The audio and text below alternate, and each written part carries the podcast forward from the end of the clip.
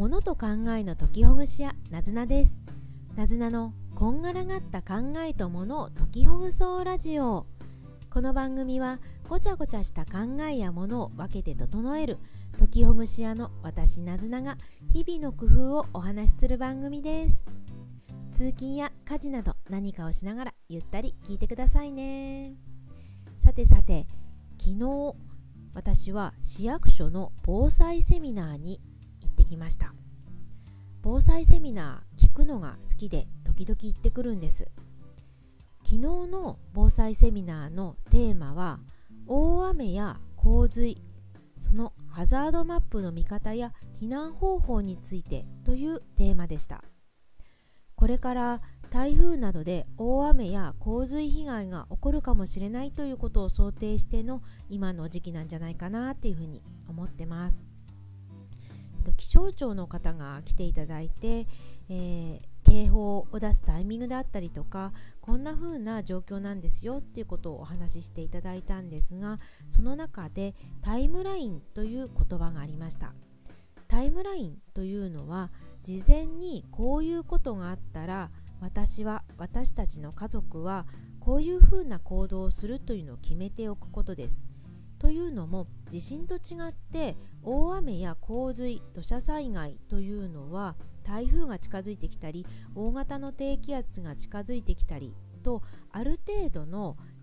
あの準備をする避難であるとか対策の準備をする時間があるということででもそれだけにうんまあまあまあいいかもうちょっとちょっと我慢してみようかもうちょっと様子を見てみようかっって言って避難につながらないでそのままあなんとなく過ぎてしまうことこれを避けるために事前にタイムラインといってこういうことが例えば警報が発出されたらこうしようであるとか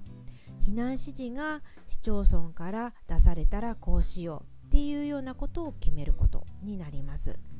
先ほど避難って言ったんですけど避難所に行くことばっかりが避難じゃなくって自宅が2階建てだとしたら2階以上の高い建あの高い階に移動しておくであるとか物を移動しておくとか事前にホテルに泊まるとかあとは遠くの地域の友人やあ親戚のうちに避難しておく。こういうのも避難にあたるそうです。ただただ避難所に行けばいいっていうわけじゃないっていうことが事前に考えておくといろいろわかるんだなって学びになりました。そう。そうそうそう。それで今日の話でしたよね。今日はさっきのこのタイムラインともちょっと関係するんですけどこんなことが起こったらどうするかっていうことを事前に考えておくといいのかな？まあ1個はないかもしれないけどいきなりいい適切な行動って取るの難しいので事前にちょっと考えておくのもいいんじゃないかなと思ってお話ししてみます。例えば先ほどは大雨や洪水が起きそうな状況だったらどうするかっていうことだったんですけれど例えば地震がこの時起きたらどうしよう。例えば電車の中で起きたらどうしようとか職場で起きたらどうするか家の中でどうするかみたいなことを時々シミュレーションする。そんなことです。私は、えっと、職場であるとか自宅のように机があるとこだったらまず机の下に潜るかなと思います。そして、えっと、机がないようなところだったら廊下のように柱と柱が、えっと、狭いような空間に出てで身をかがめるかなというふうに考えてます。それともしトイレや風呂に入ってる時に地震があったら、うん、これできるか分かんないけどできる限りドア開けたいなと思います。でも、うん、公共交通機関あの外部のトイレに入っててトイレのドアをパッと開けられるかって言ったらちょっとできるかどうかわからないです。ですけれどなんか近しいようなことがあったら、うん、すぐにできるだけやりたいなっていうシミュレーションだけはしています。そう。実際この間先日私ちょっとこれのシミュレーションを使いそうな場面に出会ったんですよ。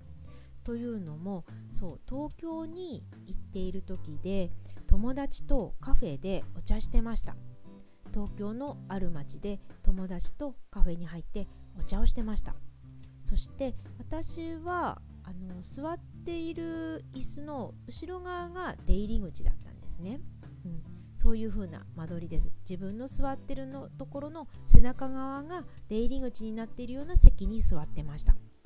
で楽しく友達とお茶してたら突然店内でみんなが私の後ろの方を指さしてキャーって言い出したんです。え何何何？って思って私その時机の下に隠れそうになりました。え何何？なんか変な人が入ってきたのかな？テロリストか？何？何何何？って思って。でそしたら後ろをそっと見たらネズミがいたんです。大きなネズミが。お客さんたちはネズミを見てキャーって言ってたんですね。いやネズミもねもちろん侵入者だしテロリストなのかもしれないけど。でもね本当に本当に驚きました。あのネズミでよかったと言っていいのかな？わからないけれど、まあ、ネズミもいたのもちょっとびっくりですけどね。本当に大きなネズミでした。私は最近それがある意味その時どうするのシミュレーションになりました。私は机の上に隠れあ机の下ですね。机の下に隠れかけました。なんかいつも机の上に隠れるって何で言っちゃうんでしょうね。机の上って隠れられないですよね。はい。あの話はそうそう戻るんですけれどこういうことがあったらどうするかっていうことを時々考えておくとこれからの台風シーズンにもいいんじゃないかなって思います。地震だけじゃなくって大雨がこれから降ってきたらどうするかとか台風が近づいてきたら私はこの駅にとどまるかそれともホテルをすぐに取るかとか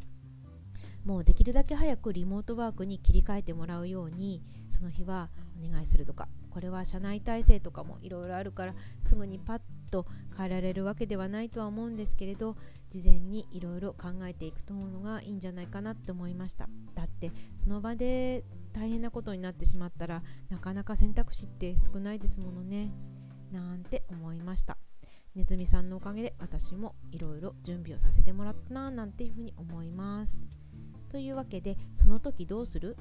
あなただったらどうする？っていうことをちょっと考えてみましょうという回でした。よろしければいいねボタンフォローお願いします。またお越しください。なずなでした。